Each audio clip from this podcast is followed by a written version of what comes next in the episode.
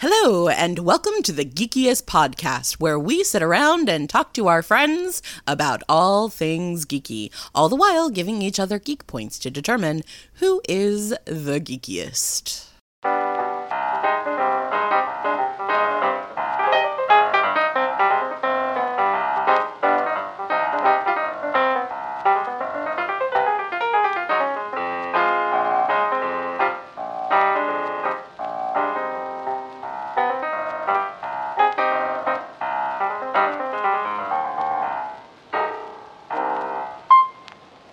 Welcome to the Geekiest. My name is Joseph. My pronouns are he, him.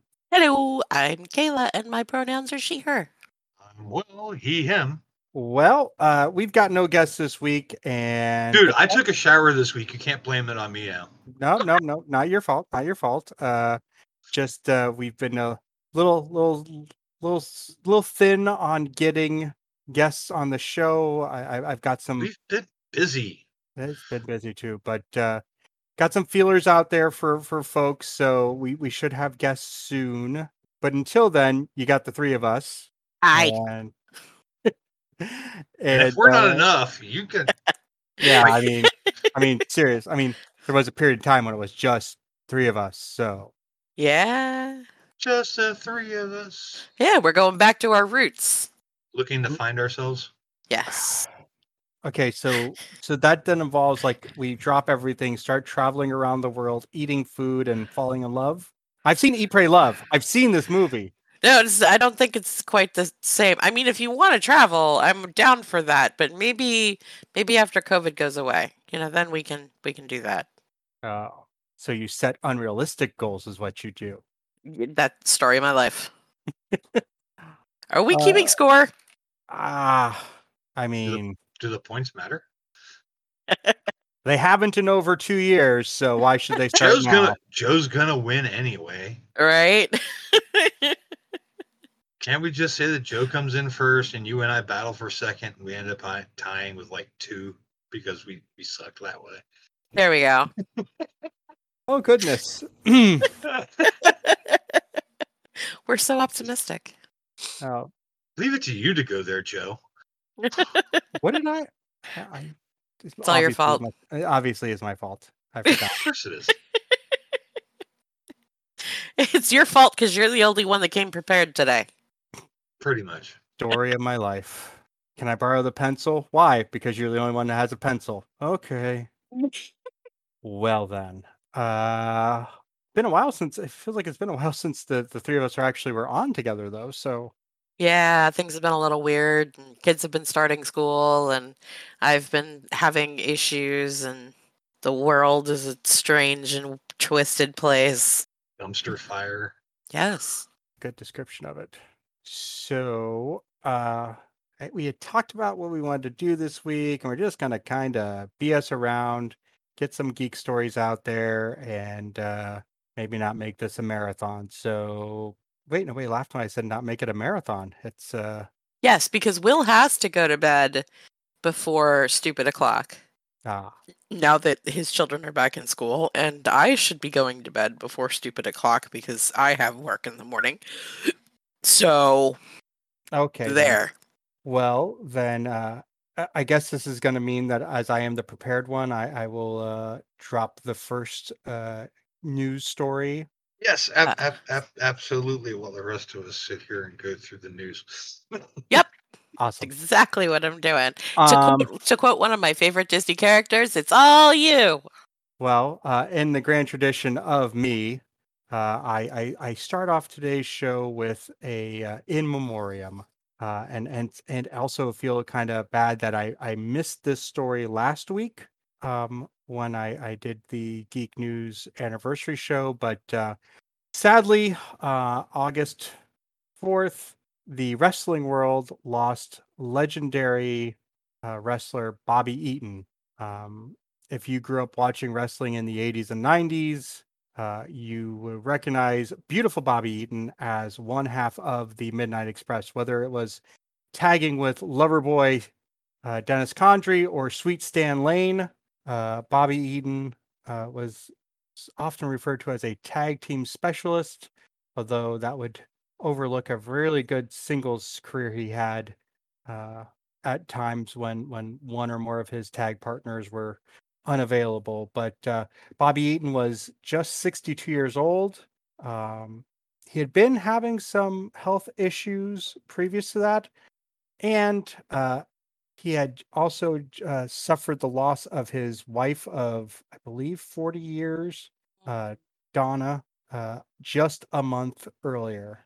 Um, and and Donna was uh, the daughter of uh, legendary wrestler uh, Bill Dundee, who had forbade uh, her to get involved with professional wrestlers because he knew the life that uh, professional wrestlers tended to live.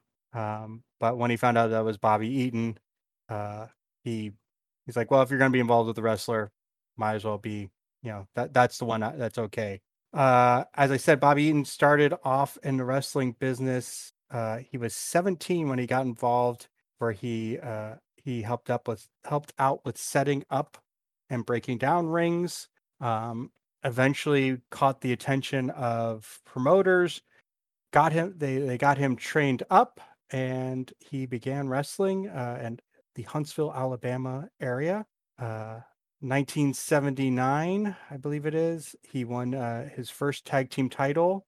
Uh, and from there on, he had a 40 year career um, that uh, saw him travel uh, throughout the Southeast, um, wrestling for different National Wrestling Alliance territories, Mid South, Continental, Jim Crockett Promotions, which would later then become World Class uh, World Championship Wrestling. They did take a stop at the Fritz von Erich territory in Dallas for World Class Championship Wrestling. Um, he was inducted in the Professional Wrestling Hall of Fame in 2019 with the rest of the Midnight Express uh, team.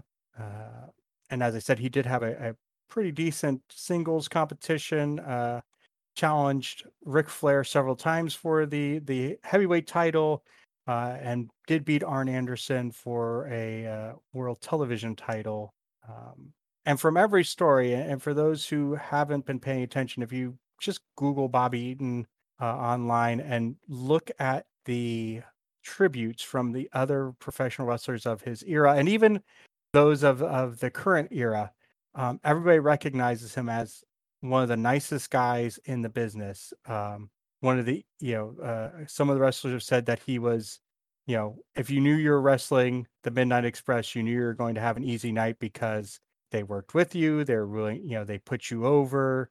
Um, you know, they wouldn't do anything that would endanger you in the ring. Um, so uh, he is survived by three children. I believe he even has some grandchildren um, and has one hell of a legacy as a professional wrestler and a human being.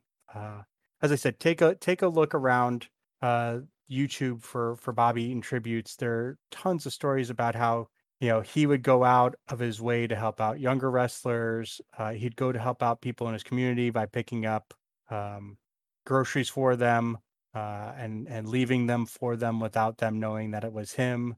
Uh, just an overall good guy, and uh, it, it's sad to see someone go, but you know, especially that young. But um, from everything I, have also read, uh, he and, and his wife Donna were, you know, madly in love and and you know that broken heart syndrome is is a real thing. So, uh, as somebody who grew up in the '80s watching professional wrestling, uh, I was a Rock and Roll Express fan, uh, and they were the arch rivals to the Midnight Express. Um, but I always always loved watching Bobby Eaton work because he wasn't like a super muscle guy. He always looked kind of like a, an everyman, but uh, when he came off the top rope with the Alabama Jam, you know, you knew you were watching the end of the match. So kind of this one, like the the Paul Orndorff a couple weeks back, the, the kind of hits at my at the childhood button, you know. Seems like that's a every month thing now. Yeah, yeah, you know, it's uh especially especially the the 80s 90s wrestlers it's you know i mean they were living a they're living living a pretty rough lifestyle you know especially guys who, you know, were the were, you know, I mean, I was going to say the underneath guys, but the Midnight Express were, you know, headlined multiple events, big events. But you know, if you weren't Ric Flair, if you weren't Hulk Hogan, you know, you you know you were working five six seven days a week traveling you know hundreds of miles and you know doing spot shows and house shows and and then the big shows. So it's it was a rough life and for so many of them you know apparently though from what i was reading bobby wasn't one of the big partiers. He you know he was a family man from early on and just wasn't that wasn't his thing. But you know every night coming off the top rope dropping an elbow or having an elbow dropped on you or you know whatever that's got to take a toll on the body. It's you know it's like reading anything about you know the professional football players lately that are you know passing at a relatively early age um it's just the human body is not meant to do what we what these folks are doing for our entertainment and it's you know kind of it, kind of taints it a little bit for me these days like i i don't know watching professional football has gotten tough because you know knowing the damage that these guys are doing to themselves it uh it taints it for me a little bit. Yeah, that is true. It's rough to go back and watch some of the older stuff too, knowing knowing what happens. yeah yeah it's yeah i was watching the other night i was watching a uh an older uh i think it was a, a macho man like back from his icw days and it's like you know realizing he didn't i don't even think he got to 60 you know he had a heart attack while driving you know and it's uh I mean, I don't know much about wrestling. I'm I'm learning more these days a little at a time, but I know even from my own stunt career, and mine was very mild and very short-lived compared to these guys, and I'm pretty broken. So I can't even imagine what their bodies are like. Yeah. And you know, um, when you listen to folks from this era, from from like the 80s and 90s, they, you know, up until like the mid 90s, these guys were not working on guaranteed contracts. You know, they weren't you signed with Jim Crockett Promotions or Bill Watts's UWF uh, or Mid South or Continental or whatever, and you're going to make it, you know, you, you got a guaranteed contract. It was you might have a minimum take on you know based off of the how much you know the gate of the show you did but you know you had no you know if, if you missed a match you didn't get paid you know? So a lot of these guys you know get an injury get tweaked and then you know the option was well i can rest this and not get paid or i can you know push through tape up strap up whatever and you know get to the next big show and then maybe after that payoff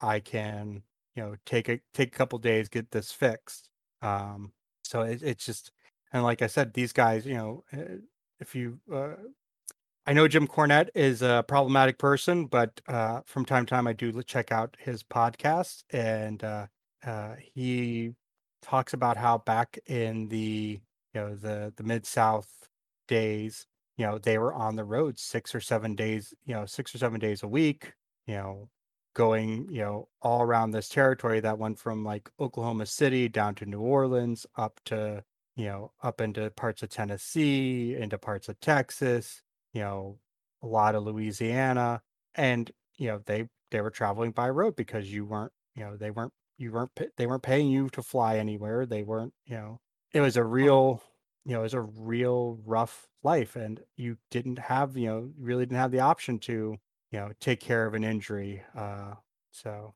all right. Well, let's uh shift Bad over to stuff. yeah, bad stuff. Uh let's shift over to something a little a little more uh upbeat.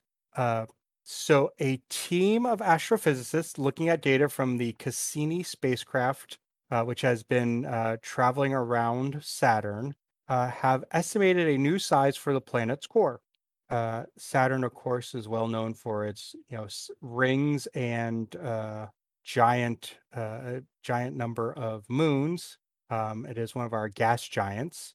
Uh, they have determined that Saturn's core is a combination of ice, rock, hydrogen, and helium, about 50 times as massive as Earth. It's very Uh, big. Yeah, making it much more diffuse than previously thought. According to the study, the conventional picture has it that Saturn's interior was a neat division between a compact core of rock and ice and an envelope of mostly hydrogen and helium. We found that contrary to this conventional picture, the core is actually fuzzy.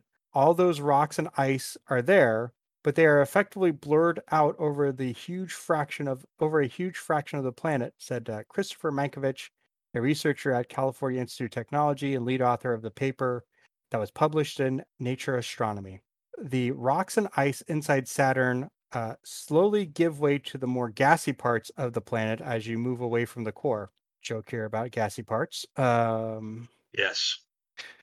the team found that the core didn't have a clear cut endpoint. Rather, it had a transition region that made up about 60% of Saturn's entire diameter, making the core a huge part of the planet's total size and much larger than the 10% to 20% of the planet's diameter uh, that a more compact core would be. Uh, original ideas or previous ideas about Saturn's core was that it was a rocky metallic core under all the frigid fluid gas, uh, but that's just not what they're seeing. Um, National Geographic reported in 2015 the idea of studying Saturn's interior using the rings has been floated around for the past few decades, but Cassini and its 13 years of flying through Saturn's rings before it ran out of fuel in 2017 offered up actual data on those dazzling structures and the processes within. Um, and there's a pretty cool image. I'm going to drop it into uh, into our chat. So there's some wibbly and wobbly as well. Just you know. Large wobbling core. Yep. Me too. Me too, Saturn. um, We can all identify with Saturn. yes. Yes.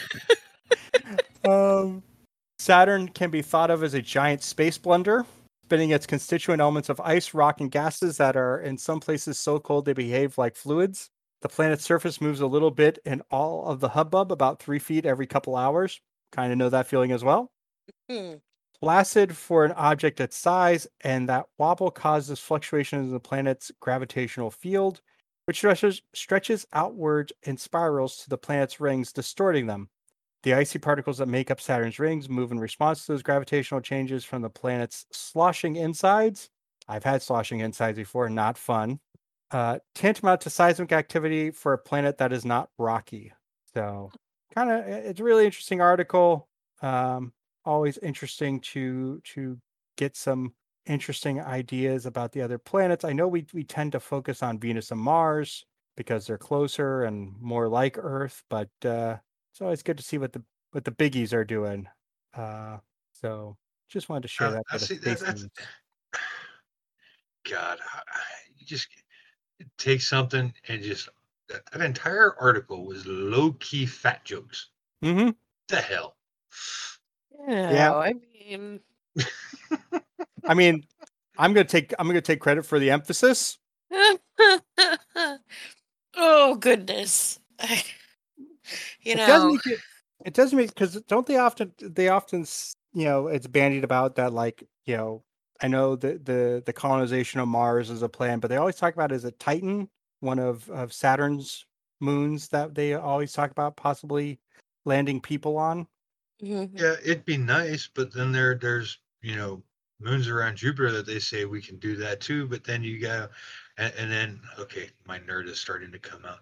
Uh, we can't survive there. The mean- magnetic fe- the magnetic fields cause too much radiation for humans to survive for very long. we would die. Well, I mean, I mean that's we we we also have that problem with going to, to Mars. You know, the lack of atmosphere and magnetic fields don't prevent radiation from coming in.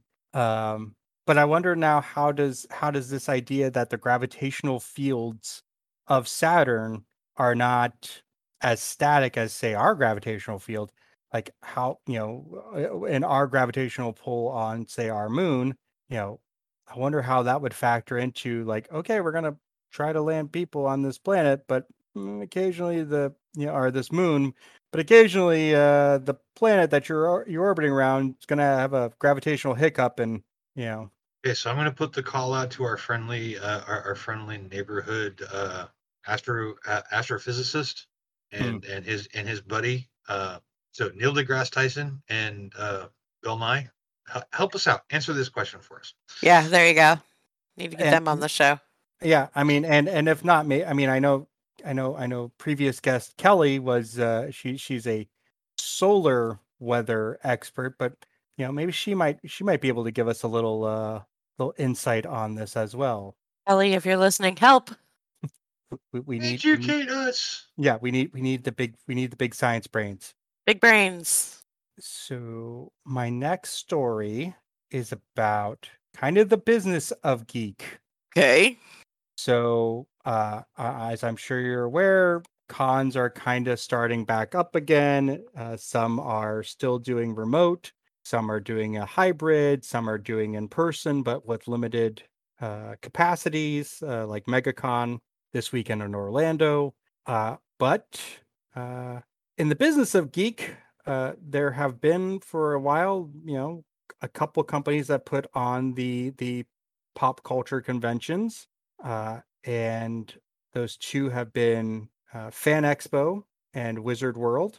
Uh, well, it's come out according to Newsarama that Fan Expo uh, has acquired the rights to six Wizard World conventions. Uh, and that's uh, Chicago, Philadelphia, New Orleans, Portland, Cleveland, and St. Louis.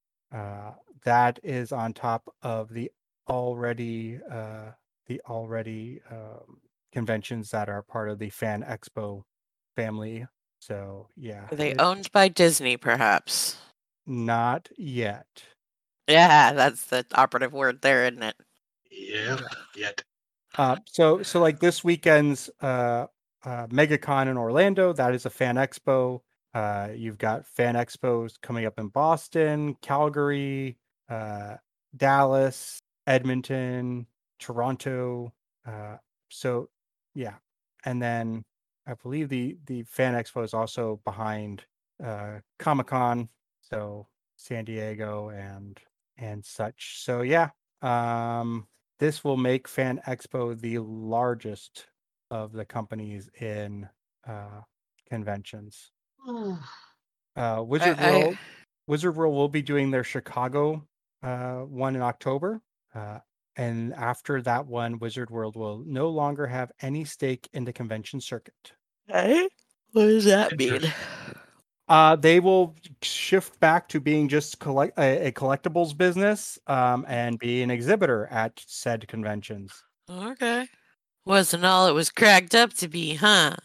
Well, I mean, Wizard World. Only 20 been- pretty guys kicked the crap out of them. Yeah. Well, I mean, Wizard Wizard World uh, got into the business what about twenty years ago. Uh, so I mean, they've they've been in it for a bit, but you know, especially I would imagine with the you know having to deal with the the pandemic, um, you know, they're just had to you know had to reevaluate it, and you know, if it's not something that's gonna you know it's gonna be a drag on the business, you, you get out of it. That's how Yeah, that works. That's how it works. So Well, it's how it's supposed to. yeah. Huh. So uh, uh, the consolidation always scares me though because it it leads it feels like it leads to me that you know you, the lack of choice uh, and and who you're going to you know something happens with Fan Expo you know you know as a vendor or exhibitor or whatever you know if you have end up having some sort of issue with with Fan Expo and you know it doesn't take much these days to see you know issues at conventions and whatnot that uh you know you you're going to lose a uh, lose options and alternatives to them that, I mean, that's always the case when you get these, you know, these big companies that start to buy up everything. It's that's always the case, you know. But you know, uh, it's it's one of those things where it's like consumers have literally no control. You know, it's something we kind of just have to sit back and watch. mm-hmm. Oh, well, you know, capitalism. Yeah, that's yeah late stage Basically. capitalism so. Get anything else? well you know to continue my sad train um Oh, You're God. killing me. Could Uh, end on a high note. Well, uh, for for fans of Critical Role, uh, the studios announced that Brian W. Foster, the host of the companion show Talks Machina, uh, the game master for UnDeadwood, and uh, supposedly uh, also the the host for the interview series Between the Sheets, has uh, they have announced that they will be parting ways. That Brian W. Foster uh, will be heading off to uh, pursue his own dreams uh, it was announced in a tweet earlier today uh, from Critical Role, wishing him best in his new creative endeavors. Uh, here's what the tweet reads Let us all wish Brian W. Foster the best as he embarks on some wild new creative endeavors. We have nothing but mad love and support for our Cabbage Lord and want to thank him for his creativity and contributions to Critical Role over the years. Uh, he he retweeted it with I have had the absolute time of my life making shows and playing games and traveling the world with my best friends. I'm grateful for their support and encouragement as I chase my own dreams. I'm excited to just be a critter again. Of course, he's not really just a critter, as most folks know. He is, of course, engaged to Ashley Johnson. Yep. So while he may not be part of Critical Role Studios, I I would imagine uh, he will still be around. He's he's a mega critter. He's Oh, yeah. like the critter that all critters want to be. Well, But and and funny enough, we funny enough we. Ashley Johnson. I mean, uh, I don't. I I challenge anyone. Um, but uh, we got our our package today. We did. Uh, so Kaila and I backed the uh, Legend of Vox Machina uh, Kickstarter a couple was a couple years ago now. Yeah, it was a while And- ago now. Yeah, and and like everything else, the the the pandemic kind of slowed down the rollout of all the rewards for it. So like early on, we got the minis that were part of the rewards. Were the minis part of the rewards, or was that a different Kickstarter? Yeah, no, that was the Kickstarter. Um, and today we got a set of stickers. Really, And- really nice with the and it- new uh, character art. Yeah, with the new character designs, and we got an art print with the uh, new character designs. Very cute. Very cute, and it came in in really cool packaging, um, and just top quality, like really done high quality. So Yeah, Yeah. like those stickers are not going on my Trapper Keeper. Like those are getting put in a frame. They're really nice. speaking of Trapper Keepers, did were you the one who sent me the link that Trapper Keepers were back? Tracker Trapper Keepers are back. I think we talked about it. Did we talk about it? I don't know if we talked about it. But yeah, Walmart's got Trapper Keepers. I'm insanely jealous. I really want one. Um, they do not, however, and the reason why I haven't just rushed out and got one is because the way that Kaila's heart is the original rainbow heart balloon graphic, and they don't have that one. Why the hell not? I don't know. It's rude, but they are Somebody getting a drop st- the ball. seriously. Somebody is Oh. getting a sternly worded email. Oh, but they do have the the shapes one. I just pulled it up. hmm They have the ship, but but but it is out of stock. Of course, no. Like seriously, the day that these things came out, every social media platform that I pay attention to went nuts. Like literally, like TikTok. That's all there was for like a day was people talking about the Trapper Keeper. It was insane. So they have three designs of Trapper Keeper. I I pulled up the Mead website. They have three designs: animal shapes and palm trees. Mhm. Only the palm trees is in stock. Of course. That's the Um, one that e- every uh, yeah. No, because see what that's what they're gonna do is they're gonna put these three out. Everybody goes nuts. Oh my god, Trapper Keepers are back and buys one, and then they're gonna come out with like the three. Remember, it was it was the rainbow balloons. mhm. It was the like puppy. There was like a puppy and a kitten one, and there was like a hot rod Mhm. That's going to be the next wave because then everybody that ran out to buy the these three are going to go oh my god those are the ones i remember and they're going to buy more and it's, they're doubling up that's exact i bet you A- apparently there is a space themed one that is uh, Walmart exclusive. Yeah. Nice. It, it- it's I, I'm sharing this in the I, chat. I, This ne- so I never I never had a trapper keeper. you They do were have a trapper keeper that's the one. Well we're just we're going to have to get you a trapper keeper that is the one right there the rainbow with the heart bubbles that mm, if they put that one out i will be breaking my piggy bank i'm just saying there you go yep the hot see i was right the hot rod Yep. Mhm.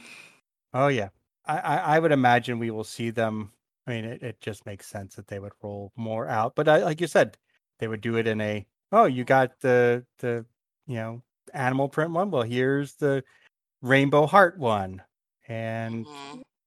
and then of course don't forget all of the licensed ones. You know, the licensed merchandising that they did with them back in the day. Yep. Yep. um, one one thing I wanted to finish up on the Brian W. Foster story. Uh, before getting involved with uh, Critical Role, he was known as a writer, poet, and musician. So, uh, not somebody who who only got famous because of his connection to Critical Role. So, No, he was already had a name for himself. yes, You know, he's I've seen like his his music videos and stuff. They're Mhm. very good. Yep. He's a smexy man. Yep.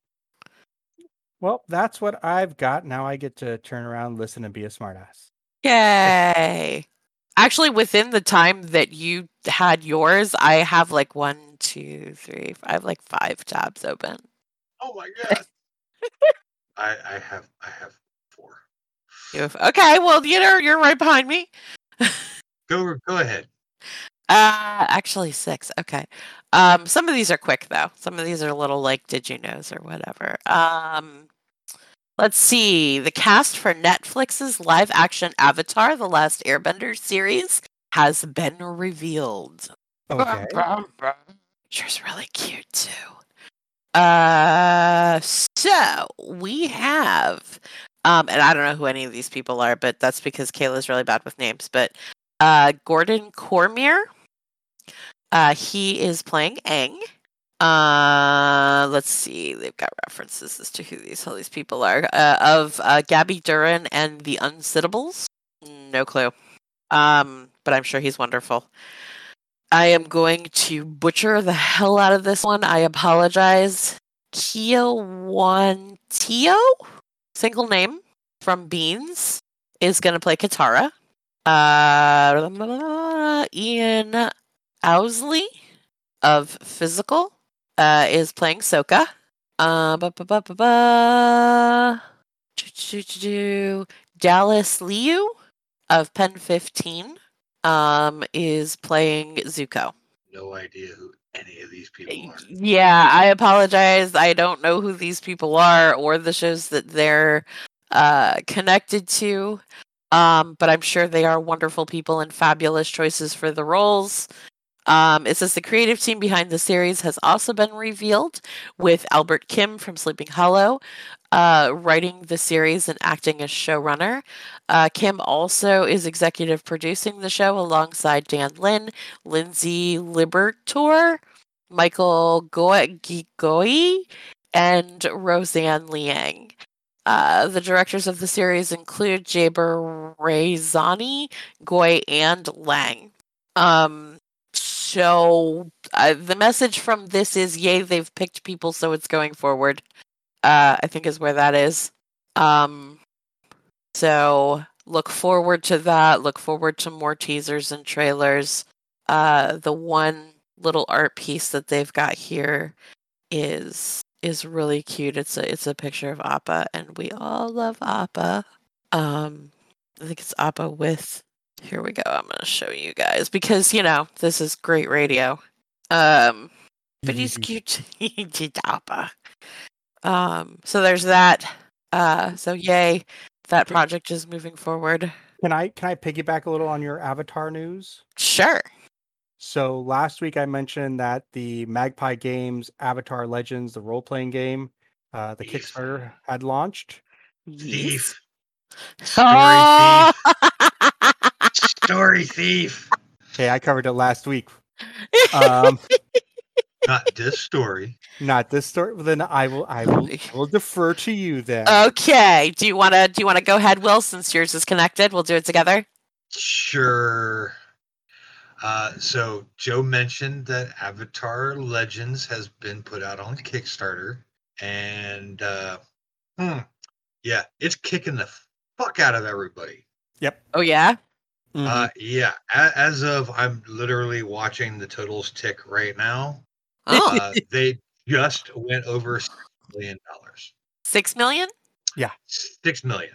Wow. and they ran out of stretch goals at 5 million and we're hoping in the next 10 days to put out a new stretch goal for 6 million Oh shit. which just happened literally we're recording this it is currently 39 on monday evening and it just happened literally minutes ago wow. Yeah. So they're going to have to come up with a couple of different stretch goals because it is all kinds of fully funded where they thought it wanted to be. Uh, they were unsure as to what their goal should be, so they set it at a modest fifty thousand dollars. Oh, It currently, as of this moment, has forty-eight thousand four hundred and fifty-five backers, wow. and they still have sixteen days left on Kickstarter. Holy cow. They're going to give Critical Role a run for their money. So yeah, this is going to be a thing. It's going to be a big thing. And this is for the video game. no, this is for No, a this is for game. The role-playing The, the role playing game. I'm, I'm sorry. I meant to say role playing game. That's friggin' uh, I can't. Oh, man. This is going to be so cool. Uh, by the way, they also have they they when pre-announcing this, they put out, uh, and I mentioned this last week. They put out uh, kind of basic quick start rules uh, to get people into um, into play, uh, and I downloaded them. Of course she did. And it's uh, it is a powered by the apocalypse uh, system and uh, it looks pretty interesting um, there's multiple eras to play through uh, and you can play as a bender or as not a bender but you cannot be the avatar Guess that makes sense because then everybody's going to want to be the avatar. well, depending on the time frame that you're in, there is no avatar. that's a possibility that you can play during the during the the uh Aang's Aang's imp- imprisonment in ice Correct. um, and there have been a couple folks out there who have done uh, live play, uh, actual play stuff that you can check out. Very cool. We we we're definitely gonna gonna have to get this and and maybe do, you know, I- one whoever one of us wants to to run it, but do like a one or two shot of it. I, I would I would be interested. and I think I even mentioned that on last week's show. Like Mm, I'd be interested to like you know get a couple folks figure out what period and whatever. Um, because I did I, I I I have read through a lot of the the the quick start rules. I I think I could feel comfortable running that. You know. oh, if I had players that would be interested in doing something set in the world of the of, of Avatar. I would The line forms the, the line forms behind Kaila. So She's always first. It's I'll play. I play all the things. Uh yeah, that'd be super cool. I'd love to see all of us. Just I mean like the three of us, maybe if we could get either Andy or Pete to commit and do a show of it would be mhm. super cool. So yeah, lots of good things on the Avatar the Last Airbender front happening. Hap, hap, happening. Uh what else do I have? Um there's been a little bit a little bit a little bit of on uh the new Alien series. Um basically they're just kind of continuing the conversation as they are moving forward with this. Uh the production shots look really good. Um the the main the main takeaway from this is that they really really want the show to feel very much like part of the cinematic universe. They are uh um uh, to quote John Hammond, sparing no expense uh, in making sure that the film fits in. Uh, I've read this a couple of times, and, and this is my brain. They keep, I guess because it's AVP, because they keep saying that this is the first one to be on Earth. And the whole idea is that the rest of the alien films were very much trapped. Uh. You're, you know, trapped on a on a prison colony, trapped in a ship, you know, all of those things to where it was a survival to get out kind of a situation where this is like what would happen if it got loose on a planet, specifically Earth. Um, it does not, however, give us time period, so we don't know if it's a futuristic, which I guess I guess it would kind of have to be. Um, but uh, they they are making it a point to let the fans know that it is a really big world building experience. They are doing everything that they can to make sure that uh, that it looks like the movies and that it is is doing justice to the franchise.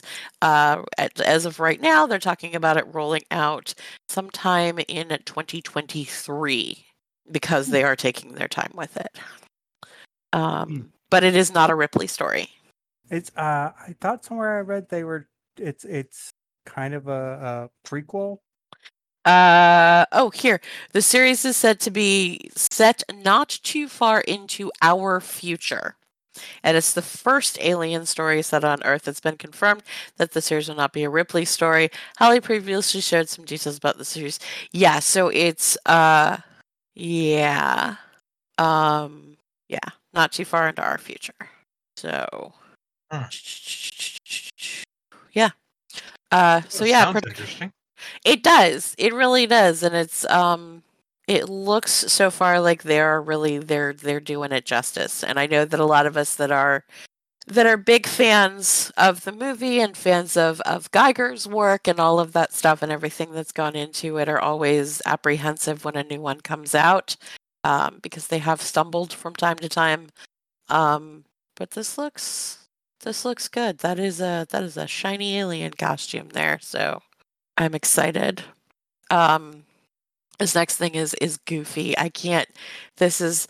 Have you ever? Okay, so we're all Ghostbusters fans. Mm-hmm. Um, and if you're a Ghostbusters fan, you know and love our our dearly beloved Slimer. If you say so. Okay. It is now. I'll, I'll see where this goes. Yeah. it is now possible to get a life-size Ghostbusters Slimer foam prop replica. NECA has announced that they are selling a three foot tall Slimer that weighs 34 pounds. This thing is incredibly cool, and I'd love to own one, but it's not cheap. Uh, add a delightfully spooky touch to your entryway or hallway decor. They're calling this Halloween decoration. With a one to one scale replica of everyone's favorite, focused, non terminal repeating phantasm. This Ghostbusters Slimer life size foam prop replica figure is based on the 1984 Ghostbusters film and was recreated from original movie molds. Measuring approximately three feet tall, it's made of foam rubber and latex that's carefully hand painted for realistic detail. Slimer ships in one box with some assembly required. What, Break what's, out. what's the what's the retail on it? uh, I was getting there. Hold on. Um, this sucker will cost you five hundred and fifty dollars, Oh, and it is on pre-order now. He looks good though. Like he's. I mean, if you're into like collecting, you know, prop replicas, and and there are definitely those that are. Um, he's he's pretty he's pretty smexy for for a for a big ball of whatever the hell he is. Big ball of Ectoplasm, thank you very slime and ectoplasm. Yes. Um. Yeah. So How much? did it- wa- how much did it weighed? thirty-four pounds. So it- Like oh Lord. like. Gotta keep that one away from the kids. That thing falls on them. You're you're getting a visit from somebody with the uh, with the three digit with the three three letter agency name. three foot that's a- tall. that's- It's a pretty expensive doorstop. Yeah. Yeah. Just- He's uh. He's hefty um which kind of sucks because if i were to get something like that i would want to try to like i would want him to be able to be hung up like so that he can fly because that was you know that's slimer's whole thing right i would want him like I think up on eating wires would be eating everything in sight would be his kind of kind of his That- thing. yeah that was his other thing he flew and he ate stuff Is And that a shirt? slime, I- and slime Venkman. and slimed Venkman a lot um so yeah if you've ever wanted to own slimer you you can now but but without slime. That's mm, yeah. Oh, you No, can make that's- your own slime if you really, really want to mess. this is true there's recipes online everywhere Uh, okay. Fun news. Um, Danny DeVito, who played Penguin in Tim Burton's 1992 film Batman Returns, is set to write a new Penguin centric comic book story for DC. The story will be for November's Gotham City Villains Anniversary Giant Number One anthology one shot. Say that That's all in one full breath there. Um, yeah, he's uh Have you have you seen what they were? Have you been seen what they've been doing with uh with Batman continuities? you tell. So, um, uh, a few years back, uh, they did uh Batman sixty six as a continuity. Uh-huh. So that would be the 60s Batman series. Um, and DC has decided that they are doing Batman 89. So taking the Tim Burton era of Batman and kind of doing continuations of that Batman continuity. And so, uh, from what I'm understanding, because I saw this story and I was like, I almost grabbed it, but decided not to. I did. Uh, um, that uh, you know that they're going to s- you know they they want to tell out the rest of the story of the Tim Burton era Batman, and uh, I think it's a pretty cool idea. You know, it's it's all cool until you s- start realizing that you know they're doing it because it's you know 32 years ago. Ew. Yeah, That's- make me that's make me feel a little bit older. Why don't you? Uh-huh. I got hit with one earlier today too. Oh Hmm. yeah? Mm-hmm. Uh-oh. Aladdin and the King of Thieves is 25. Wow. You're welcome. Mm. I'm ch- wha- wa- wow. You're you're welcome. One of my kids wasn't even around yet. Yep. I remember seeing that in the theaters. I rem Hmm. Huh. So I'm trying Mhm. to like timeline. I I'm pretty sure I saw it in the theaters, but it would have The been biggest the biggest deal about that movie was that Robin Williams was the genie again. Yeah, no, I didn't see that in the theaters because I think that was when Jason was still having issues. So, yeah, I saw the first one, but not the second one. Huh. Five years. Mm-hmm. Mm. Yeah, I'm. uh I'll, I'll go out and get my replacement hip now. Thank you very much. Uh, Could we? Because, like, if we could get a group discount. Also, I'll be. look. oop! It's we're already too late for the early bird mm-hmm. special, so Damn it. just gonna put on some Matlock and call it a night. So, so us sitting down at night and watching Supernatural is our version of that. Is that what we're doing?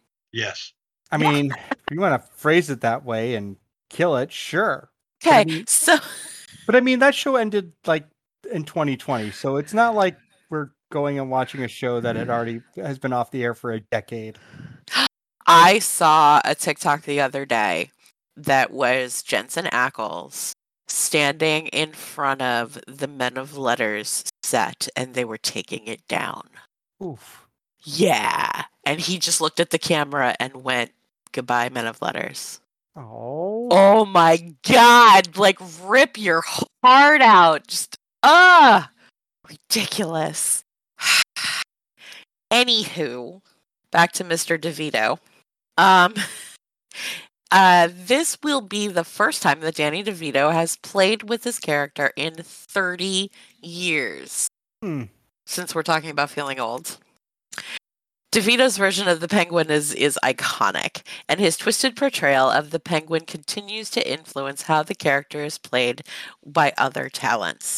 DeVito's penguin story will be part of a celebration of Gotham's greatest villains, which will also include other Batman villains, including Scarecrow, Poison Ivy, uh, Talia al Ghul, the Mad Hatter, and the original Red Hood. Interesting. Yeah. So, uh, again, the artwork is cool. The artwork actually looks very Alex Ross. Yes.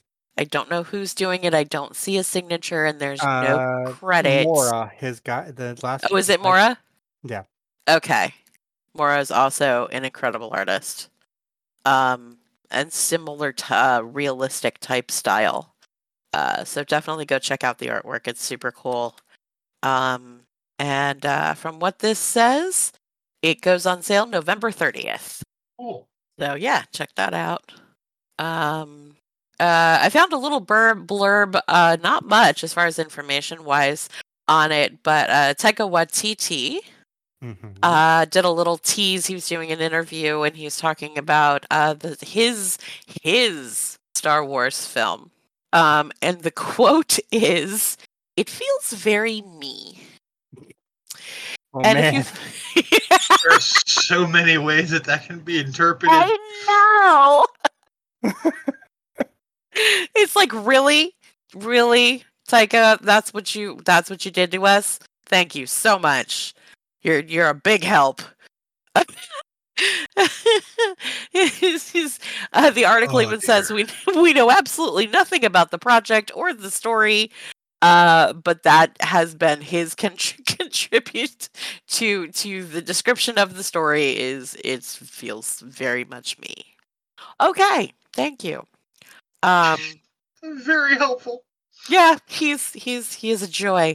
Um, if you followed him in in the news and his projects and everything, he's uh he's a bit of a whims. Yeah, he's everywhere. He's a bit of a whimsical guy. He's um very open. Uh, and it should be if if that's I don't know. I I I, I got nothing. I just I mean, just I hear. Okay, just so we, we are, uh, he he is doing. Uh, he he appears in the Suicide Squad movie. can't wait to see that. We need to watch Uh, that. We do. He has a comedy series on FX called Reservation Dogs. Uh, he has Thor: Love and Thunder that he's working on. Um, he's got a feature film adaptation of the documentary Next Goal Wins. He's set to direct a, a film adapta- adaptation of Akira, co-write a sequel to What We Do in the Shadows titled We Were Wolves or Werewolves, direct this live-action Star Wars film. Uh, he's attached to write, direct, and executive produce uh, two animated series for Netflix. Uh, one based on Roald Dahl's uh, children's novel Charlie and the Chocolate Factory, uh, and another one focused on the Oompa Loompas. Uh, he's set to executive produce and direct the Showtime limited series The Auteur, uh, as well as executive produce and star as Blackbeard in HBO Max's comedy Our Flag Means Death, and write and direct a film based on Flash Gordon. Jesus. Well, And you We know thought he- you were busy, right? We have absolutely no excuse. except for the fact that I'm lazy and you know Yeah. He, he also has a team of assistants. Yeah. And- he's got a he's got companies and assistants and he has people. yeah, he has people. We don't have people. We are the people. Right. Oh, oh, so did you know he got nominated for uh, a primetime Emmy for his uh, voiceover as uh, IG11? I didn't, but I'm not surprised. Same. Yeah. Just- that man, he's there's there's actually four of him. I, I hope so. he's the first I- successful cloning. I mean, it, it it it it seriously would make sense that this is exactly what happened here. Is that he's there isn't one Taika Waititi. There is you know half dozen. Yeah. has to be. Yeah, there's there's a bunch. It's a whole team, and a big social experiment. Yeah, it's insane. Taika, if you're out there, what the fuck, dude? Um, If you can if you can spare 90 minutes out of your hectic freaking schedule, uh assign a clone. Uh, 'cause right? We'd we- like to we talk wanna- to you. We want to like- to know why and how. Like And- the little and- that Where can we sign up? right? Because I, I need a couple of clones. Yeah, yeah. Please Just, and thank you. just, just two. Two would be good. I could I could live with two clones. Yeah. Be nice. Ah, I- so I, will- so I will leave. I will leave the Star Wars. Uh, the the Star Wars for for another day, so we can talk about it spoiler free. oh Uh, Bad Batch ended this week. oh Right. shit yeah we gotta wait a little bit. I need to catch up. Talk about it yet. Yep. Um, and then like the only other things I have is like there's a bunch of new trailers that are like really cool. There's a new My Little Pony trailer. There's a new Stranger Things trailer. Mhm. Uh, there's all sorts of crazy, cool stuff out there coming out. Um, did you see the American Horror Story trailer? I have not, but I know that it's there. I actually have the trailer uh page up right now, and I'm kind of like looking through this, going, "There's a lot of like trailers I need to watch." Uh, there's a new fun B movie coming out called Big Big Frickin' Rat. Um, every level one D and D party ever. Um, there's an Animaniacs trailer out. Um, I mean, there's just there's all sorts of cool stuff coming up in in the world of geek. Go look it up. So Oh, there. yes. Um, and that's, I mean, you know, that's everything that I managed to accumulate in the time that it took Joe to do his. So I, I, I managed to get from I went from four to five, and that's taking two away from story thieves. No, what you Uh, got? So uh, I thought we had cool toys growing up. Oh, Oh boy. Nerf blasters, laser tag. Did you have a laser tag? I had. No, I, but my kids did. I had. I did not have the official laser tag. I had one of those knockoff versions. Oh no, I, I had the I, I had the original official the vest and the gun and every uh, yeah. I have one of those. Uh, Game Boys, Legos, Mhm. you know, Super Soakers that were actually like, if you do this too much, you'll kill people. Um, because we lived in a we lived in a land of toys that could kill you. Lawn we darts, did. We did. lawn darts. Yeah, oh, yeah. Oh my god. Here's this big metal thing. Throw it in the air and try not to and and run. I still don't ever. We were understand- savage as kids, man. We really were. I don't understand exactly what the uh the point of lawn darts was, other than to see if you could kill yourself. But you know, Well, the the it, if you used it according to where you're supposed to do it and how you're supposed to do it, it was perfectly safe. But we don't yeah. do things like that. Uh, We look at instructions and throw them away. You wait. You even looked at the instructions. I mean, Well, we saw the word instructions and threw them away. exactly. Um, we also had those, you know, um, toys that would go from one thing and become something else.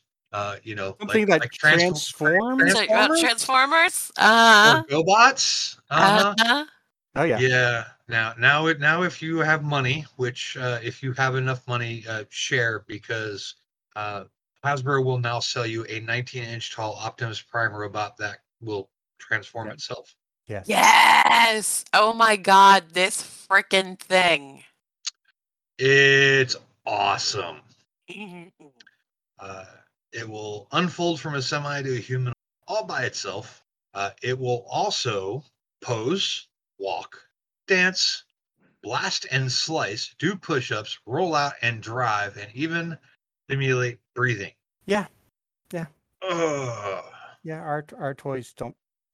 Yeah, we didn't have that, but this will also talk with original lines from voice actor Peter Cullen. Yay! I love that they have kept that through all of the movies and all of the toys. It's like it is sacred law that Peter Cullen must voice him. Anybody want to guess on the price tag? Oh, I knew this. I know it's like a few hundred. I remember looking it up, but I don't remember the number now. I'm gonna say it's in the in the ballpark of two to three hundred. Yeah, try seven hundred and fifty dollars. Jeez. Mm. See, this is not a toy that is made for children. This is a toy that is made for us. Right, which is why I say if you got the money, uh, but share. Share. Because you know, not for nothing. I, I I want one of these. Right? Oh my god. It's not even a toy at this point. Like it's it's a it, what do you even call it when it does all the stuff for you? Like you don't play with it anymore. You you just watch it do things. It's just entertainment. Well, it's it's it's It's the little you- brother I never had. i- if you make this damn thing like RC compatible, I I I have tons of time to play with this. Uh, oh my god, can you imagine just walking around with this thing? Yep. This is my new little buddy. Yeah. I've always wanted one of those little companion robots anyway. So Well, if you I need can one for your might as might as well be Optimus Prime. right? I mean if you're gonna do it. well, if it's not Optimus Prime, it has You cut out there. if if it's not if it's not Optimus Prime, it has to be the Iron Giant. Yes. Yes. You know, you know, mm, that's a really wow. I would. Mm, I don't want to say this because it sounds sacrilegious, but I might actually go for the Iron Giant before I would go for for Optimus. I mean, I think because I have a connection to my kids more. I mean, my kids liked Transformers, but Iron Giant was like our movie. You know, like just him, just uh. Okay, I want them both. Can I have both? I mean, both is good, right? Hell not. so moving on. Um, Moving right along. Uh, Chewy, and no, I'm not doing a Star Wars story. I know, shock, amazement. Damn it. Uh, if you don't know about Chewy, uh, they, they sell pet toys and accessories. Yes, our Uh, almost daughter-in-law works for them. Well, they are now selling toys and accessories inspired by Disney movies. Oh boy. Um, if you're looking for a new pet bed, uh, there are a couple of new ones out there. The Nightmare Before Christmas zero covered cat and dog bed, Aw. uh, thirty-four ninety-five. Rather easily uh, easily done, but I would assume small dogs. I can't imagine this to be very very big. Yeah, not for the giant breeds, huh? No, I don't think so. Uh, they also have a, uh, Mandalorian's The Child covered cat and dog bed, but again, I would assume very, very small dogs. Um, other things like Stormtrooper plush mice, cat toys, um, a Groot plush squeaky dog toy. Does it say I am If Groot? wa- if, if you want to watch your dog chew on baby Groot, That's you know, that's always been the hard part of the the plushy dog toy is I really have a hard time watching the dog tear that stuff up. Right. Uh, other things I got is uh, like a word cat toy, uh, Woody plush toy with rope, Mike Wazowski and Sulley teaser cat toy with catnip, and yes, Mike Wazowski is a cat toy now. Uh, they have other things in here. They get, uh, you know, if you can imagine it, Disney, I'm sure they're gonna have it soon. Yeah, I see a lot of like collar and leash designs, which is cool. So Yeah. give that a look. It's you know re- it's remarkably uh price conscious. You know, Yeah. 20 30 20 30 bucks. If if you're a Disney fan, your p- pets can also be Disney fans. Yep. And speaking of uh, animals and toys, this one's more human cat. Uh, Nerf is putting out a cat catnip disc blaster. Oh. So this thing has a quote unquote laser pointer to it, but it's not really a laser. It's like a red light. Mm. And it shoots little discs of catnip. Oh my god. This is this is both amazing and incredibly dangerous. Oh my god. so it is a, uh Petco exclusive, and take a look at it. Uh, it's Oh, only about 15 bucks, and you can get uh, refills for the, the, the catnip discs because I think it only comes with like three, but the hopper holds 12. Um, so yeah, I mean, 15 bucks, and you could shoot discs for your cat to go chase around your house. That They look- ultimately that will ultimately end up either under your couch or behind your fridge. yes. They look Those are where they will go. hard. Yeah, like they're so they're catnip discs, but they're like hard. Like plastic or something like that that maybe is infused. I don't know, that's weird. Oh, I don't. I That's saw oh, it and I thought it looked neat.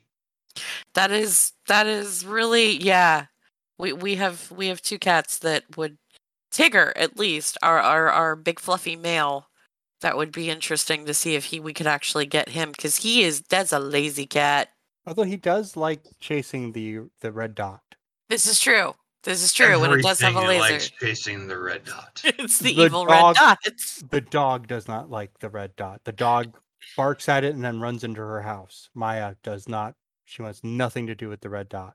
Oh no! Around here, the red the red dot is everyone's nemesis. We will climb walls to get to it. Oh my god. Oh no! It absolutely happens. I have a cat that will climb through three quarters of the way up a standard door to get to the red dot. I believe that. Do the dogs chase it too? Oh, they do. Oh, jeez. This and your dogs And are not small. No, they are not small, and one of them lumbers over his own feet because he's so freaking huge he doesn't know how to deal with himself. oh man! So I have two more. I've got two D and D stories. I know, amazing. Brum, brum, A show called The Geekiest, and we have Dungeons and Dragons stories. Crazy. Don't buy it. I know, right? so, uh, coming up here in the future, we need to take a trip Okay. to 723 William Street in the lovely city of Lake. If you're not familiar, don't give yourself geek points because you should know what Lake Geneva is. That is the home and the creator of creator of Dungeons and Dragons himself, Gary Gygax. Are they giving tours? They are making a museum of memorabilia and items related to the popular fantasy role playing game Dungeons and Dragons could soon have a home in Lake Geneva at 723 William Street. Um, I'm gonna members of the Lake. Geneva Planning Commission unite to rezone William Street, the William Street property, from general business to central business. This is a local law story, I suppose. But they are working on getting the property approved to turn it into a museum. So, with any luck, we will have a D&D museum coming very, very soon. I'm gonna cry a lot, guys. Holy cow, that's cool. That is pretty So, damn cool. Yet another reason for a lake trip, a, a, a road trip to Lake Geneva. And that would be Yes. pretty cool. That would definitely be. Oh my god. Are they? Is there a date of when it might? Uh, it is still in the very early, all of the legal stuff put together to where they could use the property for that purpose. So still in the very, very, very early. I, kn- I there was something they do um the I guess like what was the second after it moved out of Gary's basement, but the uh, building downtown that became the home to TSR. They do something as well. They've got some sort of touristy thing going on there, as I recall. Because like when they do That Gary, would go in there too. yeah, when they do Gary Con um, in Lake Geneva, uh, very often they'll take. I know I've heard them. Uh, I think Matt, the one he went to Gary Con the one year, like him and Jeremy Crawford and a couple other people got taken over to like that space with some of the old timers. Okay. I just found an article from February of 2020 that said that there were plans underway at the la- at the Geneva Lake Museum for a new exhibit honoring the lady Gary Gygax. So yeah. Cool. Oh my god. Yep. We're going to Lake Geneva. Put it on the list. This is getting long. Yeah, right? So D and my last story is another Dungeons and this one. You're cutting out, bud. oh, goodness. Okay, we'll try this again. Better. Yep. Okay. My last D and D story. My last story, another D and D story, involved my favorite candy, nerds. Yes, I've seen this. Yes. The nerds will soon enter a most epic pairing with Dungeons and Dragons, both fun and daring. A magical merger of camps that rang clever. We're better together, now better than ever. I didn't write it, somebody else did. I don't take credit. I thought it was pretty cool. It's very Um, cute. This sweet partnership will be in stores starting in September. Every purchase of specially marked Nerds candy unlocks one of seven custom D&D adventures. For full rules and to redeem your D&D adventures starting on September 1st, visit nerdscandy.com slash D&D. oh my god. Uh, I am pulling this directly from the Dungeons and Dungeons Wizard.com, uh, so it is absolutely official. Hmm. Uh, the party consists of Yellow the Cleric, Pink the Rogue, Purple the Wizard, and Orange the Fighter. oh my god, the graphics are adorable. Aren't they? Oh my Mhm. god, they're so cute. I especially like the one with yellow with that's awesome. Oh my And goodness. Pink with the mimic. Yeah, yeah, yeah. you can download each of them as wallpapers. And Twitch emotes. Can I pretend like I know what that is and say, "Oh, that's cool." But am I showing my age? Yes, That's the- yes, you are. I, I I don't I don't I don't use Twitch very much, so but still, that's pretty freaking cool. That That's very very very cool. And I would be definitely interested to see what uh what kind of uh, adventures you can get from Nerds Candy. I want to pretty cool. play. I want to play a Nerd's Adventure. Does that mean I'm gonna be buying nerds candy? I mean, Yes, yes. and you'll have to give them to me. I like the watermelon. oh my god, they are they are absolutely adorable. Oh my goodness. So we end on we end on cuteness, Yay, cuteness! and that's all I got. Cool. Brum, brum, brum. Well, uh, we weren't keeping track of geek points, so Nope. Everybody gets one. okay. All we all tie. We all we, we all managed to have stuff to say. This is the level of professionalism you get in this show, folks. In our defense, we're all grown adults and we have crap to do. We all have lives.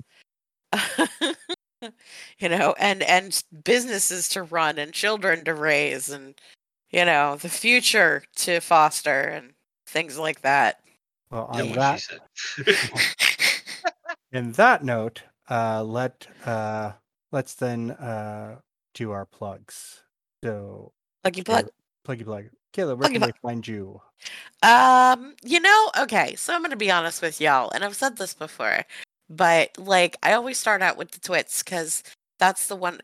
If you want to, if you want to get in touch with me, I'm just gonna start leaving. I don't- it just Joe checks that. I don't even. I don't even like no Instagram. Geeky is Kaila. That's my big one. That's where most of my geeky things are. Uh, if you uh, are not in the area and want to check out some stuff from Secondhand Goddess, uh, you can check us out at secondhandgoddess.net. Um, I am continuing to add t shirts to the t shirt line. Although, funny story. So, the last t shirt I decided I wanted to make, I had heard the phrase and I love it, and I'm still going to do it. But I, I, I love the phrase fail forward. And I thought that would make a really cool shirt, right? Mm-hmm. So I sit down and I'm like, okay, I'm gonna make this shirt. And I always do it in black letters and and white letters so that, you know, we have both. Um my dumbass somehow spelled forward wrong. Appropriate. Yeah. I just was typing too fast and missed the R. So it's fail forward. Forward. That's if Barbara Walters was, you know, writing the T-shirt. I, I I, I it can't you can't change it now. There's no I, absolutely not. I already deleted it. no. Oh okay, I'll put it back up. Um, but I just I got about halfway done and went, oh shit. it was like this was supposed to be profound, not ironic. Um, but there, every person that I have told this story to has said keep it, so I'm gonna go ahead and put it back up, yeah. and you can have a fail forward shirt. Remember also that awesome. it's just, it's it's I mean it's typical. It's it's this is what happens in my life. It is very Uh, you. It is very me. And I say that with with with all the love. It's very you. so I, I thought that was amusing. Um so okay, so look for that on uh secondhandgoddess.net. You can get to that. Uh the spreadshirt link is there uh for all of that fun stuff and they're, you know, continuing to be all sorts of interesting uh geeky witchy fun sayings and what on shirts and other things uh, as well as stay tuned because i'm actually uh, starting to work on uh, another gallery of stuff um, at another site that's going to be a bit more artistic uh, so ta stay tuned for that as well.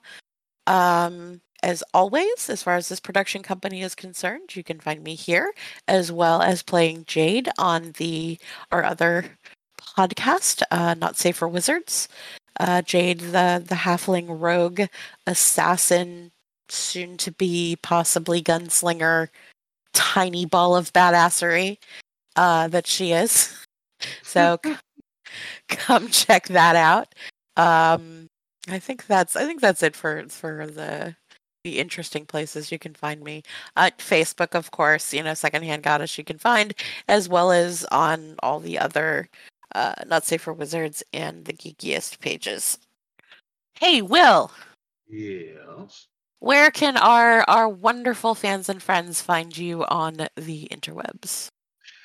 Uh, you can find me at Geekiest Will on Instagram. Not that I know how to use that thing very well.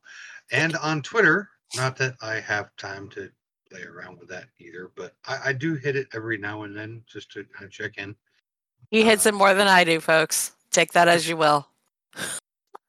Wow. I'll shut up now.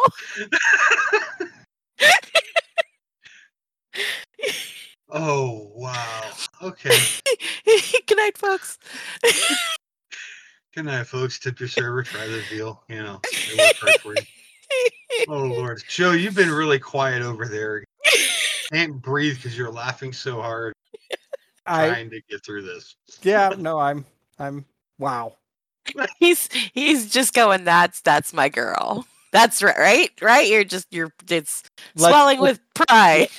Let's let's go. We'll go with that. Joe, where can these people find you? Well, uh, if you're on Twitter, you can find me at Demorgus. That's D E M O R G U S. Uh, if you would like to uh, follow this podcast across the various social medias, you can go to the Geekiest Pod and you can find us there. Um, you can also go to shop.spreadshirt.com slash the geekiest pod and get yourself some geek merchandise. They're really cool. You should definitely do that. Go there now.